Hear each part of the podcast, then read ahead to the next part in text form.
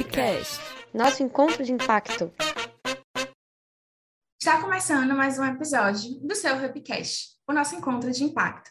E hoje com a novidade incrível, que é a volta da segunda temporada das redes por diversidade e inclusão, vozes diversas, três perguntas, um pensamento.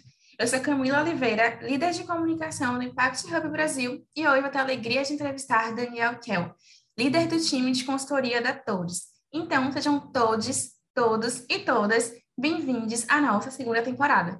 Deixa eu fazer uma breve audiodescrição para quem está só me escutando e não está me vendo. Então, eu sou uma mulher negra de cabelos cacheados, estou usando uma blusa vermelha com um batom vermelho, uso óculos e estou utilizando um brinco colorido com fundo azul. Agora sim, Daniel, chega mais, conta pra gente quem é um pouquinho você. Oi, gente, que feliz que eu estou aqui, uh, tá conversando com você, Camila. Obrigado pelo espaço, que honra estar tá aqui. Uh, eu sou o Dani, então pode me chamar de Dani, Daniel, que eu quando ficar um pouco brava comigo, mas espero que não, não seja hoje. Uh, eu sou um homem branco, gay, cisgênero, meus pronomes é ele dele. Uh, eu tô usando óculos, bigode, eu tô com uma blusa de malha cinza claro. E atrás do fundo é um fundo, uma parede vermelha com quadro de plantas atrás, assim. Então, me apresentando um pouco mais a minha trajetória, atualmente estou como líder da, da consultoria da TODES. A TODES é uma organização sem fins lucrativos que trabalha por empoderamento da comunidade LGBT+, uh, em todo o Brasil. A gente realmente quer transformar o Brasil uma sociedade muito mais diversa e inclusiva, e para isso a gente uh, tem várias frentes de trabalho, a gente tem mais de sete tra uh, trabalhos, uh, projetos sociais de empoderamento, de educação dessa comunidade LGBT+, e aqui o um núcleo da consultoria, a gente trabalha em projetos de diversidade e inclusão para dentro das empresas, né? Por realmente acreditar que empresas são uma engrenagem de, de, de mudança social, né? Acho que a gente compartilha esse uh, esse ideal de mundo de acreditar realmente que, que negócios têm essa potência de, de mudança social e, e, ambiental também, né? Então a gente entra para dentro das empresas para transformar a cultura dentro das empresas e aí não só somente a comunidade LGBT+, mas todo esse esse guarda-chuva quando a gente fala de diversidade e inclusão, que é a questão racial, equidade de gênero, própria comunidade LGBT+, mas trazendo muita interseccionalidade dessa comunidade, uh, pessoas com deficiência geracional e pessoas com, com deficiência, né? Então, uh, esse mais ou menos é o nosso trabalho. Que coisa boa escutar isso, né? Cada vez mais pessoas, mais empresas conectadas com propósito, transformando o amanhã a partir de agora. É isso que a gente acredita também, nós aqui do Impact Hub, eu enquanto pessoa. Então, seja muito bem-vinda mais uma vez, Dan. Espero que a gente possa compartilhar de bons insights por aqui. É, esse é um espaço de muito carinho que foi criado por nós, makers, né, do time do Impact Hub. Então, eu espero que possamos levar mais diversidade, mais consciência a todos os lugares, dando play agora na gente. Então, você que está escutando, compartilhem, abram perguntas, abram para discussões dentro do time de vocês, que é que a gente possa expandir a consciência de cada um aqui. Então, para a gente começar nosso papo, eu acho que criar espaços de pertencimento hoje em dia no mercado de trabalho é o ponto máximo, acredito, que toda empresa, de todo líder, de toda comunidade, como a gente está falando, de diversidade, e como estamos no mês de junho, falando da comunidade LGBTQIA+. Então, conta um pouco para a gente, Dan, assim, quem é a Toads dentro desse conceito e já, assim, fazendo a primeira pergunta para ti, o que são lugares de pertencimento dentro do mercado de trabalho e quando olhamos para a comunidade LGBT, como eles se apresentam? Ah, bacana, Camis, essa, essa pergunta, assim, eu fiquei muito pensando sobre o que, que para mim é espaço de pertencimento e o que, que a gente consegue transformar dentro das empresas, assim. E, e eu acho que dentro da, da consultoria a gente tem um, um lema de é, vamos celebrar a diversidade, assim uh, entendendo que a diversidade nos, nos conecta. Né? A única coisa que a gente realmente tem em comum com uma outra pessoa é que a gente é diferente. Então a gente precisa celebrar isso, né? E como a gente cria esses espaços de celebração mesmo da diversidade, assim. Uh, e trazendo um pouco para a nossa pauta, para a comunidade LGBT+, uh, eu acho que a gente pode começar a entender, a ter uma, uma coisa muito básica e simples, mas às vezes a gente, a gente esquece disso que o mundo não é heterossexual. Uh, e a gente acaba sempre, quando a gente começa uma relação com uma, com uma pessoa, conhecimento, ou, ou um time, ou dentro das empresas, uh, a gente parte desse pressuposto que todo mundo é heterossexual, assim. Então, a pessoa precisa, a pessoa LGBT, mas ela precisa se, se colocar nessa, nessa situação de, de levantar a mão e falar, gente, não sou, sou gay, sou lésbica, sou bi, sou trans, sou, uh, sou queer, isso já, já, se a pessoa precisa se colocar nessa situação, é, já, já é um lugar meio que pode causar algum constrangimento. Isso é, eu posso me fechar como profissional, como pessoa, é, para um todo, né? Entendendo que esses dias eu, eu, li uma pesquisa e depois eu compartilho mais com vocês, é que a cada 10 pessoas uh, LGBTs em, em, em, em situação de liderança, 7 tem medo de compartilhar a, a sua orientação sexual dentro do, do, universo de trabalho, né? Claro que isso vem de uma sociedade que é extremamente LGBTfóbica, né? LGBTfobia muitas das vezes começa no núcleo familiar, depois vai para a escola, faculdade, e como essa pessoa, como esse profissional LGBT chega no, nesse, nesse universo de trabalho já com essas uh, com algumas crenças, algumas construções de violência que já, né, que, que, já, já estão no nosso corpo, já estão na nossa vivência, e a gente vai transparecer para a nossa situação profissional, né? Então, eu como liderança, eu como empresa, eu preciso ser responsável para assegurar é, esse ambiente uh, de proteção física e psicológica para as pessoas, né? Sempre lembrando que a sociedade brasileira é a que mais mata as pessoas LGBT uh, mais no mundo, né? Se a gente olhar para a população trans, a expectativa de vida dessa população trans é de 35 anos só no Brasil, assim. Então, eu como líder, eu como empresa, preciso ter consciência desses, uh, desses números, desses lugares da comunidade LGBT, dessas violências que a gente uh, né, acerca, né, nos acerca todo dia, é que da porta para fora o mundo é muito violento. Mas por que não proteger essa, essa população, essa comunidade de dentro? dentro da empresa, né? E é isso que a gente quer, se a gente acaba sendo tendo mais horas de trabalho na semana do que fora de fora, né? É, como a gente vai fazer essa proteção? Assim? Então, é esse pertencimento, assim, sair uh, dessa bolha heteronormativa, entender que as pessoas são diversas e, as pessoas, e essa diversidade precisa realmente ser uh, celebrada, assim. E isso a gente vai criar essa cultura de pertencimento. E não só para a comunidade LGBT, né? uh, que bom que todo mundo seria, se sentisse pertencente dentro dessa empresa, né? Como a gente a gente taria, tiraria a potência realmente do indivíduo dessas pessoas que estão trabalhando no, nos times, né? É sobre criar espaços de não só o pertencimento, mas seguros, acolhi, acolhimentos, porque eu penso também que muitas vezes, como você falou, né, a própria homofobia, a transfobia começa em casa e aí às vezes é nesse espaço de trabalho que essas pessoas vão encontrar um pouco de afeto, um pouco uhum. de, de, partilha, e se a gente não constrói esses espaços, onde elas vão poder vivenciar toda a sua potência, como você falou, né? E, e acho que pegando, é, é co-criar, assim, é, a gente está, né, nós da comunidade, a gente está disposto em co-criar, entender, ensinar e falar como, como, como esse espaço vai ser melhor para todo mundo, né? Vamos, vamos co-criar esses espaços, vamos ocupar esses espaços, assim, porque é isso que a gente, a gente busca também, né? E aí eu já te pergunto, então, né, como você falou de co-criar, por que, que é importante, ou também é, se é para ti importante, que seja a empresa, a organização, a criar esses espaços de pertencimento? Porque acho que cada vez mais a, as empresas precisam trazer para si essa responsabilidade social. Assim, uh, a gente está cada vez mais uh, mudando e o mercado tanto o mercado quanto as pessoas que estão trabalhando nas empresas e as pessoas que estão consumindo uh, produtos e serviços das empresas está uh, colocando nas empresas essa responsabilidade social e ambiental. Assim. Então, um, são é, pressões de todos os lados para as empresas olharem para a diversidade e inclusão, para olharem uh, nesse acolhimento não só da comunidade LGBT+, mas todas as pautas sociais que nos atravessam, pauta racial, pauta de gênero, uh, que são esses problemas sistêmicos uh, da sociedade brasileira, e as empresas têm, esse, uh, têm essa obrigação. Assim. um, de um lado, é a obrigação, essa responsabilidade social que, tem, que, que as empresas precisam ter, daí a gente pode pegar ISD, pegar todas essas uh, esses lugares de, de, de, pressão social que a gente está tá entendendo no mercado corporativo,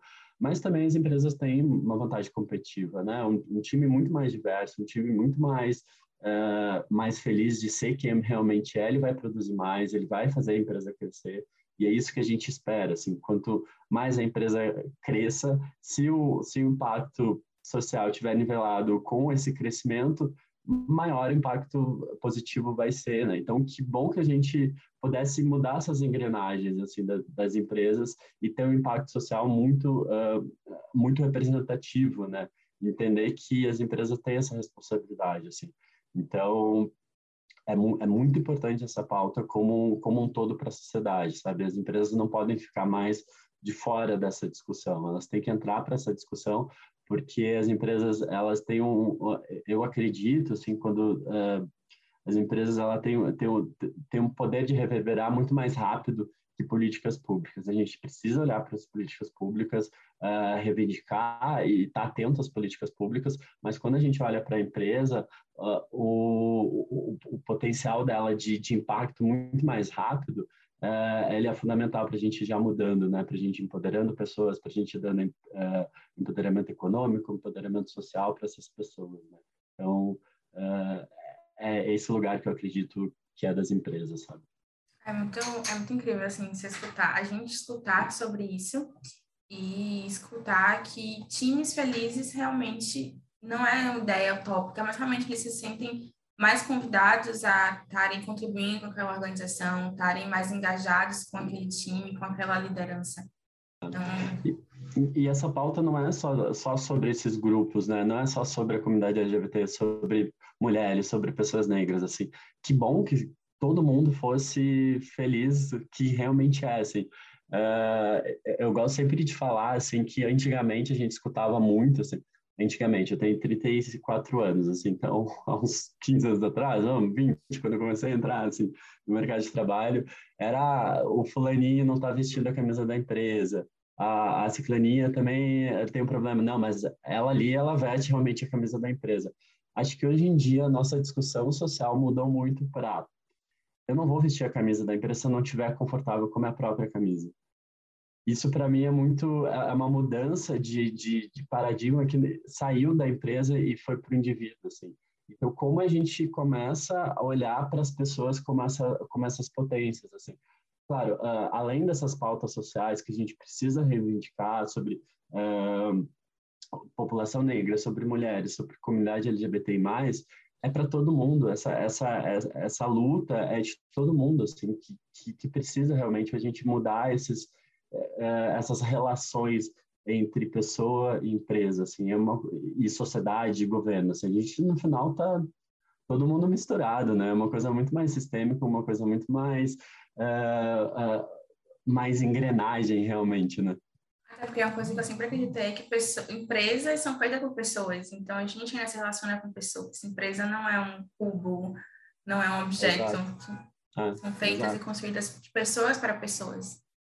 E aí, quero te perguntar também, já que a gente está falando sobre essa visibilidade do que é lugar de pertencimento, o que ainda o mercado não viu ou não entendeu sobre pertencimento? Ah, eu acho que daí eu vou eu, eu vou fazer um pensamento um pouco mais crítico para dentro da comunidade LGBT, assim. Um, eu acho que quando a gente olha para dentro da comunidade LGBT+, e fala sobre pertencimento e sobre barra essa relação com o mercado de trabalho, uh, a gente tende ainda não levar em conta a questão de, de raça, de gênero, assim, uh, que nos atravessam, assim. Uh, eu, eu, eu, me entendo como um lugar de muito privilégio por ser um homem cisgênero branco, Uh, e esses, isso, infelizmente, ainda abre mais portas para mim do que um homem uh, gay negro, do que uma mulher negra lésbica ou uma mulher lésbica. Uh, a gente, como comunidade, a gente precisa também, quando abre essas portas dentro, dentro, da, dentro do mercado corporativo das, das empresas, a gente precisa muito entender nosso privilégio de estar ali dentro, de como a gente vai abrir essas portas principalmente para essas questões uh, macros dentro da sociedade, que é a questão racial, a questão de gênero. uh, e como essa comunidade uh, é impactada e essa interseccionalidade é levada para dentro da, da comunidade LGBT+. Sem falar da, da, da, questão da pauta trans, né, que, é, que é, é super invisibilizada como sociedade ao todo, mas principalmente dentro do mercado de trabalho, né. Uh, então, eu preciso entender, assim, eu como, como esse homem branco, como é que eu vou fazer as outras pessoas pertencerem também, principalmente dentro desses recortes uh, subrepresentados na, na sociedade, né? Que existe muito mais barreiras que não é sobre a minha sexualidade, né? Uh, que, que faz as pessoas não chegarem uh, à liderança de dentro das empresas. Assim, hoje uh, a gente já entende, a gente já consegue olhar para dentro de algumas empresas, ter lideranças LGBT, mas fica sempre na, na pauta da gay branca padrão e, e não sai dali, que é muito legal, que é válido, mas a gente precisa olhar para mais disso, a gente precisa olhar para mais essa interseccionalidade. Né? Então, como uh, isso eu faço um apelo para dentro da minha comunidade, da nossa comunidade, mas também para dentro das empresas, assim, para as lideranças, assim, que é, a, a comunidade LGBT mais é muito mais extensa, muito mais complexa, muito mais longa que essa que essa figura do homem gay branco. Então, como, como a gente começa a, a, a, se questionar nisso, dentro da comunidade e também dentro das empresas.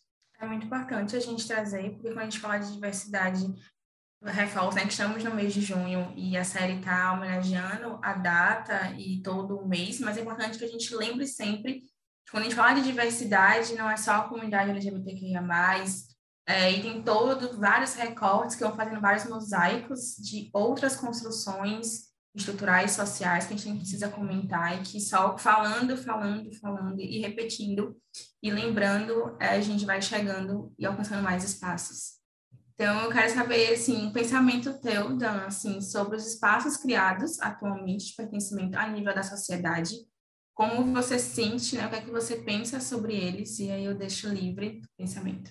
É, eu acho que é, esses espaços, eles foram principalmente pegando a a pauta da, no mês da, do orgulho LGBT, eles foram conquistados, né? E, e, essa conquista veio com muita luta, muito suor, muito sangue, muita morte de muitas pessoas da comunidade. Assim, a gente está falando de uma luta que ela começou realmente há 40 anos atrás. Assim, então, se a gente pegar a, a linha do tempo das conquistas da comunidade LGBT+, ela é muito recente, né? Para mudar essa cultura.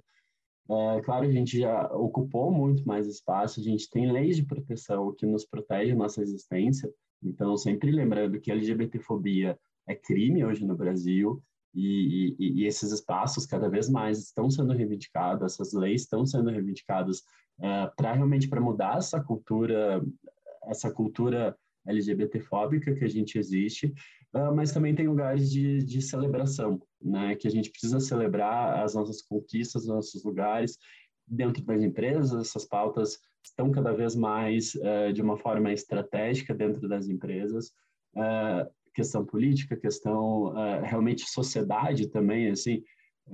eu cresci não tendo muitas referências, assim uh, sobre, sobre essa temática LGBT. E quando, e quando eu tinha essas referências, essas referências não, não, não se encaixavam no que, que eu era, porque era muito discriminatório ainda, né?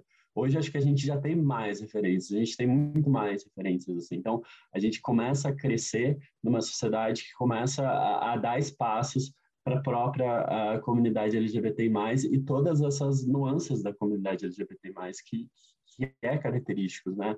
Uh, então, a gente precisa celebrar. Entender que uh, esses espaços não podem ser só criados em junho, é um mês importante, que a sociedade está olhando mais para a nossa causa uh, LGBT+, mas a gente vive o ano todo, né? Então, uh, como a gente vai começar a se uh, a movimentar e a se forçar e fazer ações o ano todo dentro das empresas para isso acontecer, para criar essa cultura, né? quando a gente fala de cultura, é uma coisa muito mais sólida, né? E ela não muda de um dia para outro, assim. Então, entender nossos viés inconscientes, estar tá vivendo nessa comunidade que, que é heteronormativa, então, aquilo que a gente, eu comecei nosso papo de pressupor sempre que uma pessoa uh, é heterossexual e se ela sai desse, desse recorte, ela ela é automaticamente já um pouco isolada ou fica ou, ou, ou fica com esse medo e dedos para chegar para falar com essa pessoa. Então é, é, é, esses lugares que a gente vai co-criando de pertencimento né? E eu acredito muito no, no co-criar assim. Uh, vamos vamos vamos conversar vamos dialogar e vamos trocar porque no final a gente quer a mesma coisa né todo mundo acha que quer uma sociedade mais justa mais igualitária, que a gente não morra por ser realmente quem a gente é, assim. Então, como, como a gente vai fazer isso? Claro que existem vários outros caminhos e, e é essa potência da diversidade, né? Essa potência de, de cabeças diferentes pensando sobre o mesmo tema, assim. E aí que sai a inovação, aí que saem os valores potentes uh, de um time, de uma empresa e, e isso né, vai para a sociedade como um todo. Quer dizer que eu ficaria a manhã inteira te escutando. Acho que o próximo temporada eu vou colocar três, seis perguntas e vários pensamentos, porque eu, eu acho adorar. que. Por favor, voltem, voltem aqui nesse episódio, para que isso seja possível. Mas você trouxe assim pontos fundamentais dentro do teu pensamento, dentro da narrativa toda que a gente vai construindo aqui, sobre a cocriação de nós dentro da própria comunidade diversa, né? Então, estou aqui falando enquanto mulher negra, LGBT, nordestina. Então, tem vários recortes que precisam Sim. ser vistos e precisam ser ditos. E se a gente não.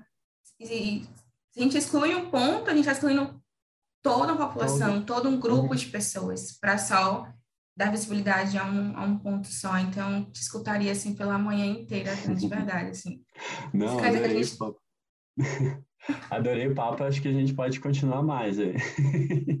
De novo, voltem, tá? Porque infelizmente a gente já puxa assim, o pensamento. É porque está chegando o fim, mas acho que a gente começou esse primeiro episódio dessa nova temporada lá em cima, com, com muitas reflexões que a gente vem trazendo, inclusive sobre o mês do orgulho, né? Como você falou, a gente vive o ano inteiro. As pessoas vivem o ano inteiro e querem viver por mais mais anos, não só por um mês. Então, te agradeço muito, de verdade, o espaço, o tempo. É, muito obrigada por te escutar, por trazer todo o teu pensamento. Ah, obrigado, obrigado, Camila. Acho que foi, foi, foi um papo gostoso, assim. Eu acho que para finalizar, assim, uh, quem está nos escutando e não é da comunidade LGBT+, uh, primeiro você tem a responsabilidade de buscar mais sobre informações sobre a comunidade LGBT+, né? Essa responsabilidade é muito mais sua do que da nossa de, de te explicar, assim. Entretanto, uh, vamos usar esse mês que, que a sociedade está olhando mais para essa pauta, que as empresas estão olhando mais para essa pauta, para se informar, para realmente potencializar uh, a temática da comunidade LGBT, do orgulho LGBT. E quem está uh, escut nos escutando é da comunidade LGBT, vamos celebrar.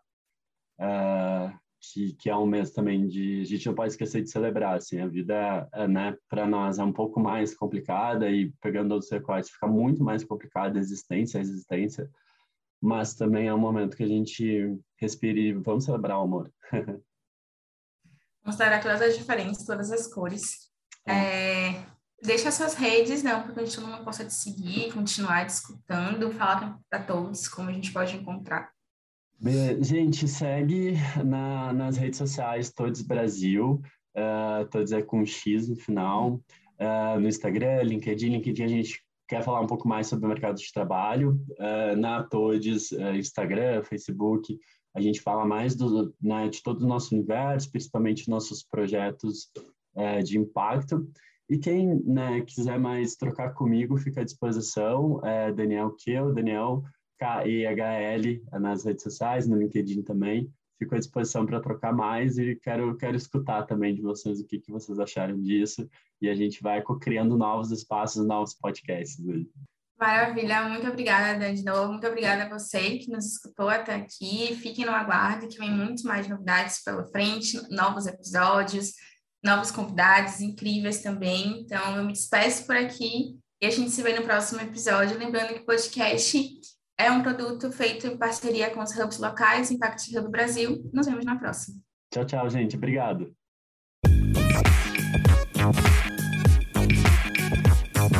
Hubcast. Nosso encontro de impacto.